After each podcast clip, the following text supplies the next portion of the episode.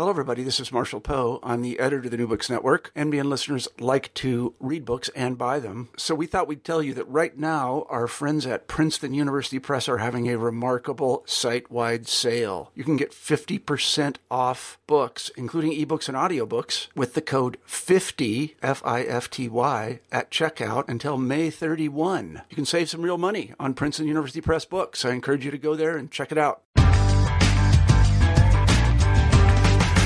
This is the journalism channel of the New Books Network. We're talking today with Alecia Swasy. She's the author of a new book, How Journalists Use Twitter The Changing Landscape of U.S. Newsrooms. Welcome to the program. Well, thanks for having me. I uh, uh, want to start by, by asking you about your, your experience and your background. This is the journalism channel of the New Books Network. We're talking today with Alecia Swasy. She's the author of a new book, How Journalists Use Twitter The Changing Landscape of U.S. Newsrooms. Welcome to the program. Well, thanks for having me. I uh, uh, want to start by, by asking you about your, your experience and your background. Uh, you were at the, the Wall Street Journal for a number of years as a business reporter. You are now the, uh, the uh, Donald W. Reynolds Chair in Business Journalism at uh, Washington and Lee University in Lexington, Virginia. And uh, can you tell us a little bit about, about how you came to this work, specifically, um, you know, the path from, from business reporting to graduate school and then to uh, uh studying about social media in uh, the journalism business? Well, I, I, like a lot of journalists, most of the stops were unplanned, but certainly were a lot of fun. I was fortunate enough in college to intern at the Wall Street Journal, and I really wanted to work there because they turn people loose to do these fabulous feature stories. But the price of admission also meant you had to cover things as unglamorous as diaper sales and shampoo sales, and that was my beat. I covered Procter and Gamble from the Pittsburgh bureau for three years, and then that led to my first book, soap opera, The Inside Story of Procter and Gamble, and another book called Changing Focus: uh, Kodak and the Battle to Save a Great American Company and that looked at seven families where someone was laid off from Kodak and just the turmoil of how the families and the company and the town were trying to deal with the many, many problems that Kodak and many other U.S. manufacturers are still facing. And I bumped around in some other jobs at newspapers, and I got to a point where I said, I want to be part of the future and not be whining about the current state of affairs and I was working for a much smaller paper in a much larger role, and didn't like some of the things that I saw going on. So I decided to once again apply to grad schools. I think I bought the GRE study guide maybe three times in 12 years, but always found another job or a book to do. But this time it took, so I went to Missouri School of Journalism and uh, ended up staying and getting my PhD, and that's where I started getting interested in social media because I really am of the late baby boomer generation that doesn't spend a lot of time on it. But when I saw the impact that it was having on news coverage in the 2012 presidential election, that, that really piqued my interest. So that's how I, I got into this. And um, I was fortunate enough after I graduated from Mizzou to go to the University of Illinois for two years as a Fleeman Scholar in Business Journalism, and then this wonderful university, Washington Lee, uh, recruited me to come and uh, be here, and I'm just delighted to be back in the eastern United States. Now, you're looking at uh, uh, four newspapers, not the biggest newspapers, but certainly not the smallest either. I guess we'd characterize these as, as large metropolitan dailies the Denver Post, the Dallas Morning News, the Tampa Bay Times, the Atlanta Journal Constitution, how did you come to choose those for uh, for your research in the field, and and uh, specifically, what how do you see Twitter uh, as a as a platform for those major dailies? Well, one of the things you learn in research is you have to do some things because it's convenient, and you also try to figure out how you can justify it. Then you can do anything you want. It's kind of the joke in research. But I decided to pick those newspapers because I had worked at the Tampa Bay Times and I had really good friends at the Atlanta paper. And then just on the periphery, I'd been working with the Dallas Morning News on some uh, graduate school research. and then along the way found some interesting things going on in Denver. What I decided to do was to look at these metropolitan newspapers because they weren't so big that they had enormous staffs doing social media campaigns, such as, say, the New York Times or the Washington Post, but they weren't so small that they really hadn't figured it out. And so these were the ones that I would characterize as still going through the growing pains of figuring out how to integrate social media into their daily routines and how to get the curmudgeons in the room to play nicely with the millennials who have a mobile phone as an appendage. And so it was just a lot of culture clash, um, a lot of things where people are still trying to monetize these new business models. And so that's that's how I picked those papers. And then I set out to do interviews with them, and I ended up interviewing more than 50 journalists in each of the market, or pardon me, in the, combined in those markets, and really did find some interesting things. And I say this because I wear two hats. One as an academic and one as a journalist. Um, you have to do this with the overlay of communications theories. And so I ended up using one that started with sociological research um, and actually in the fields of Iowa cornfields, um, uh, diffusion of innovation. What made farmers tell their neighbors about a new hybrid seed? And this Everett Rogers was the father of this theory, and so I used that overlay to look at how does something like Twitter catch on or fail. And then with that, you also look at what does this do in terms of building an individual social capital with the public, with their peers, and then is there any economic capital gains from all of this? You speak of the, uh, the, the early skepticism about Twitter. I, I recall a, a, colleague of mine talking about a, a, a, colleague of hers who dismissed Twitter in its early days, it started in 2006, by saying simply, Twitter is dumb. Uh, which I, I, think is probably an oversimplification, but you know the diffusion of innovations theory is is interesting there because it it talks about why people would pick up something new. It has to be useful for them. It has to be understandable. It has to fill a role. Uh, you know, Rogers talked about various criteria that have to be met. And we do see now that Twitter is filling a role for journalists. And so this, this innovation has worked its way into the, the whole news ecosystem in kind of a big way. And how has that happened? Who has adopted this and, and how are they using it? Well, it's interesting because the one thing we have to remember, especially right now, here we are four years later from when I started thinking about this, on election day 2016 Twitter is dominated by politicians, Hollywood, and journalists. And so one of the things we have to be careful about is it does become an echo chamber of the same people thinking the same way and repeating the same tweets.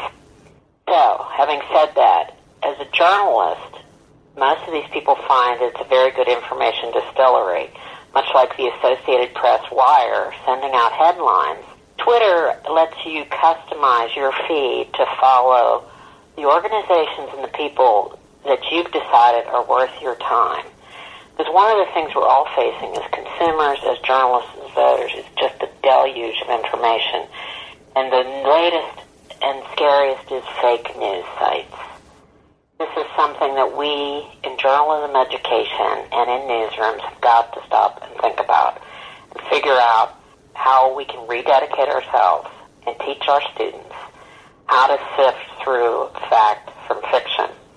And so I think for these 50 journalists, it was a way for them to monitor what's going on in the world around them. Let me give you a couple examples.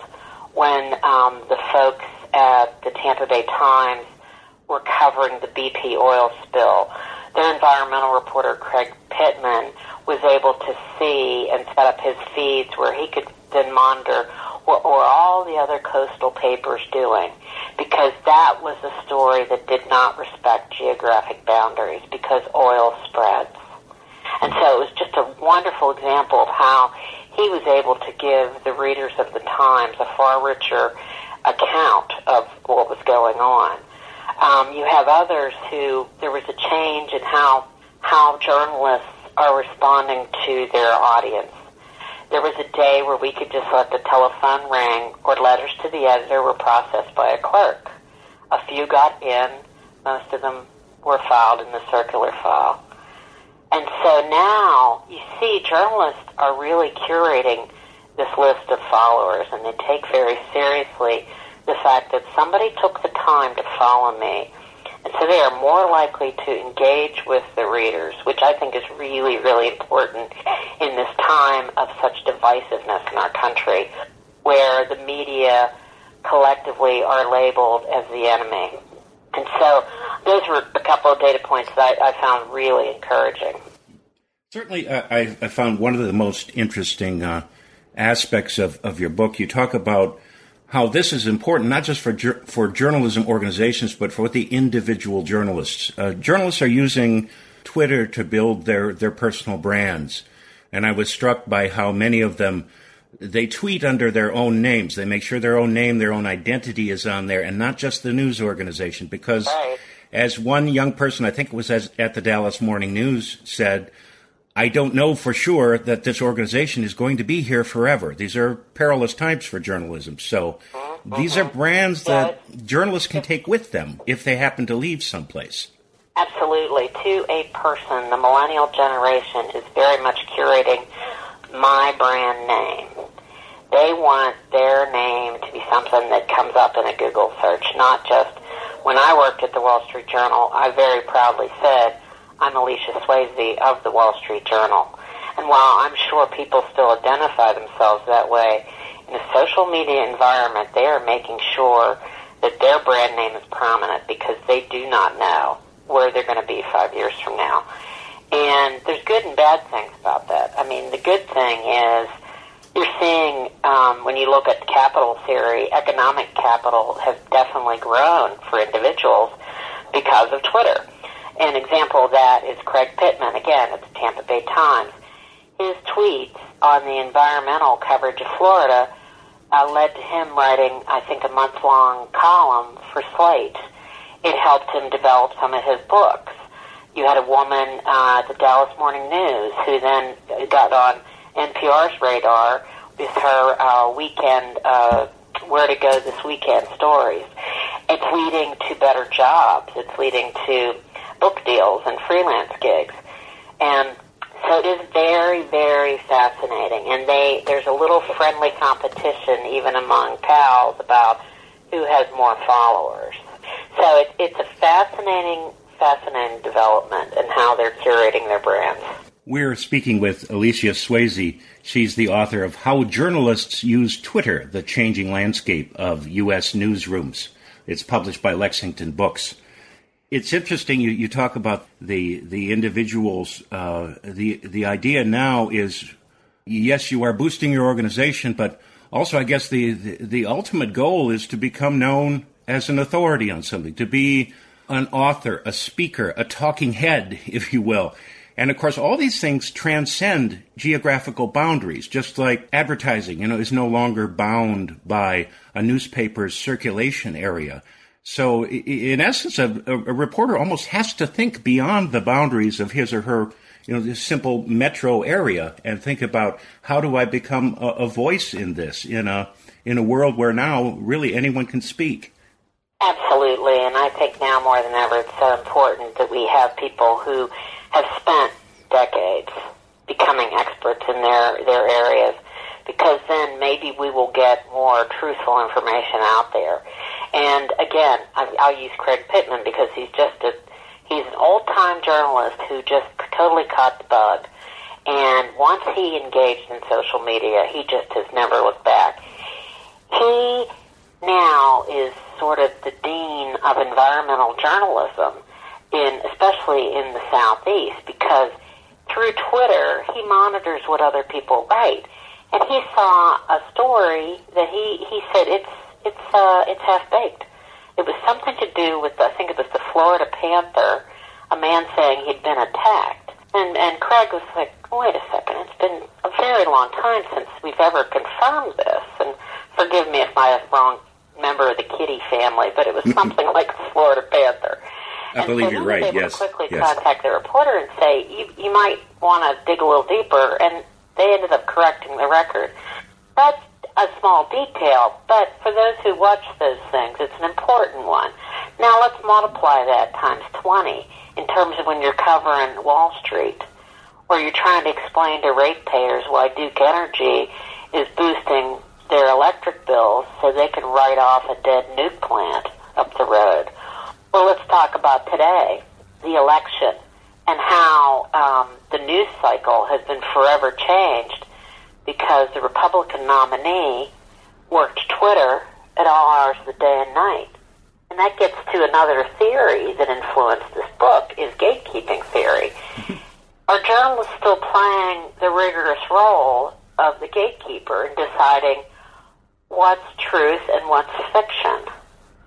And how much are we going to be influenced by social media and bad information that gets out there and react to it versus as trained journalists go out with skepticism and report the facts?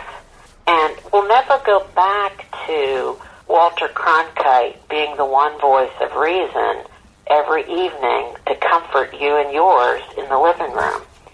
But there has got to be some adjustment where we have the people who have built up an expertise. And it, it really doesn't follow geographic lines because I know in my world, business journalism, money never has. And it's, it's even more of a geopolitical story than ever. And that's why social media has been both a good and bad, it's been a bad, good and bad force because it's been a democratization of news. It's why we found out what was going on in the Middle East during the now famous Arab Spring because somebody held up a smartphone and started recording video. It's how we had the first pictures of U.S. airline that landed safely on the Hudson because it was a, a passenger on a ferry. And so it's a fascinating topic. Um, obviously, to me, I wrote about it, but you you mentioned the, uh, uh, I love the story, and I had never heard this before of the, the famous Chicago Tribune publisher uh, Colonel McCormick making sure that the elevators in the Tribune Tower that serviced the advertising department could not stop on the floor of the newsroom. Yep. Uh, I had never known that. Oh yeah. Uh, um, I, I have heard a lot of crazy McCormick stories, but that was yeah. one I hadn't heard. Yeah, it's it's a, it's a great one because and you can still go into some newsrooms now where if they see the advertising and marketing people, they get a little nervous. They're like, why are they here? But what's fascinating now in this new world era we're living in, the marketing folks are sitting among the journalists because they get it in terms of what works on social media versus the traditional journalists who say, well, I'm just going to save my best story for Sunday and it'll hit your driveway and in print, and that will have a big impact. And it's like, well, yeah, maybe. Mm. So it's it's another fascinating aspect because you got some real grizzled veterans sitting there going, why is the marketing person sitting in my newsroom? Their numbers are fewer now because I think a lot of people understand we don't have a lock on knowledge. I mean, we need people, especially what was great in each of these newsrooms, to a person senior management said the smartest thing we did was put a 20 something year old in charge of social media and they get out of his or her way. Mm-hmm. But you do mention that there is still a line when it comes down to marketing or advertising people telling journalists go out and cover this story because it will help us. Yeah. No, that that's still the line. That's no, still there. Um, news editors are still working collaboratively collaboratively with um, uh, reporters and, and visual journalists because we must still use a, a trained news lens uh, to decide what is it that people need to know. Now, it's then how you market or promote or tease and what platforms you then put that carefully screened information out on is where your marketing and advertising people can help.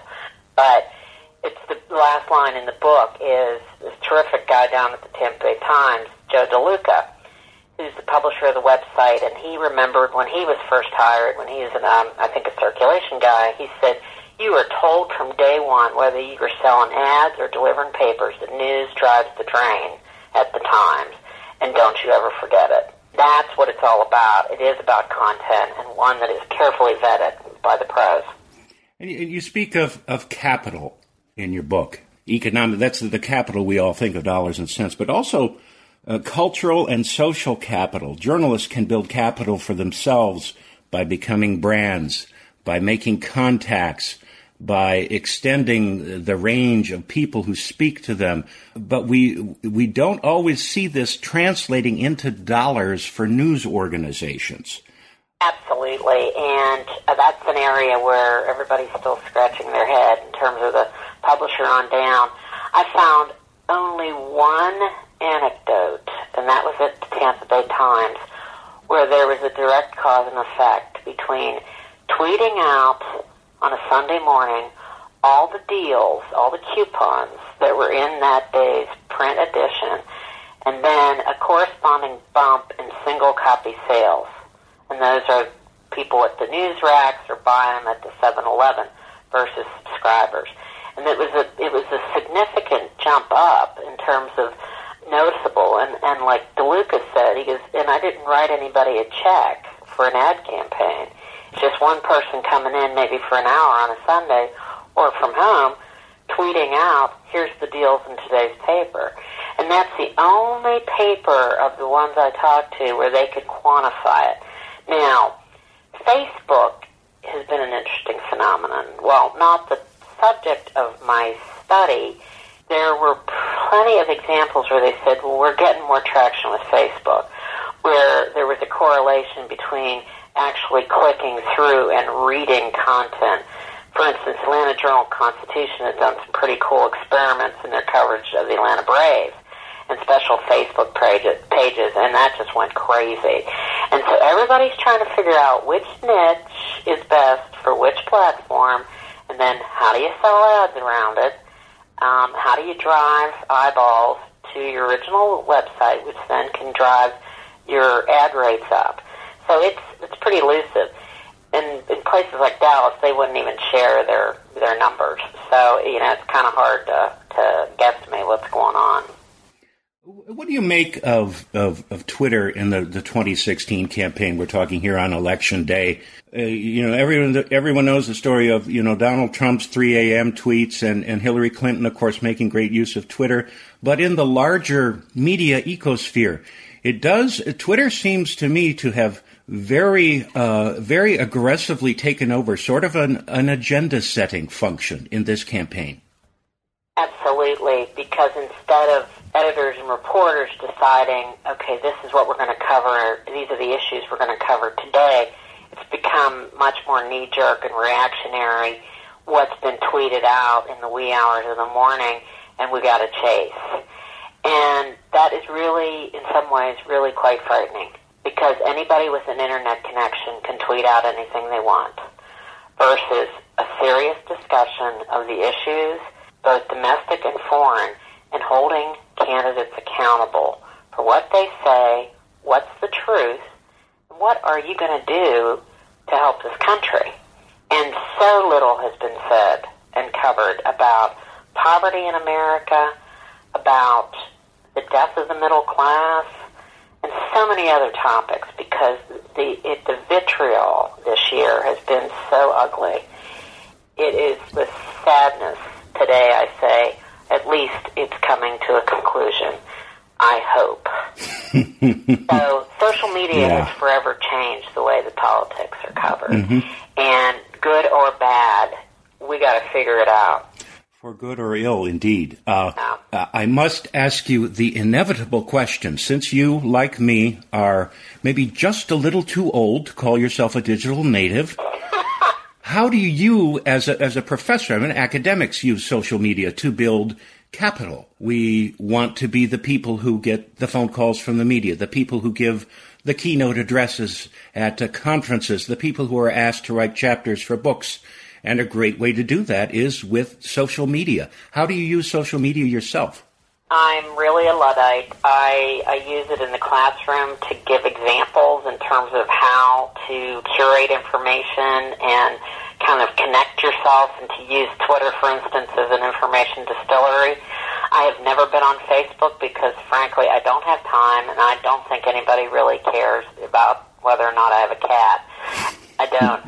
And so um, I there's part of me that just really doesn't get it. And so it was it was fun to kind of do this research because I could truly be the fly on the wall observer journalist versus the participant uh, researcher. But our students are really into Instagram and Pinterest, and we're trying to tap into that through our digital uh, media training classes and in all of our um, uh, all of our classes. For instance, this evening at the Rockbridge Report here at Washington and Lee, we'll have a whole social media team tweeting and posting all over the place as uh, both local and national results come in, as well as them doing live shots for the for the broadcast this evening. So it's um, I um, uh, I have a lot to learn about it, and so it's fun to be in the classroom, and you just try to stay at least 20 minutes ahead of these very bright students. Thank you for being with us today. We are talking with Alecia Swasy. She's the author of How Journalists Use Twitter, The Changing Landscape of U.S. Newsrooms. is published by Lexington Books. This is the journalism channel of the New Books Network. I'm James Cates.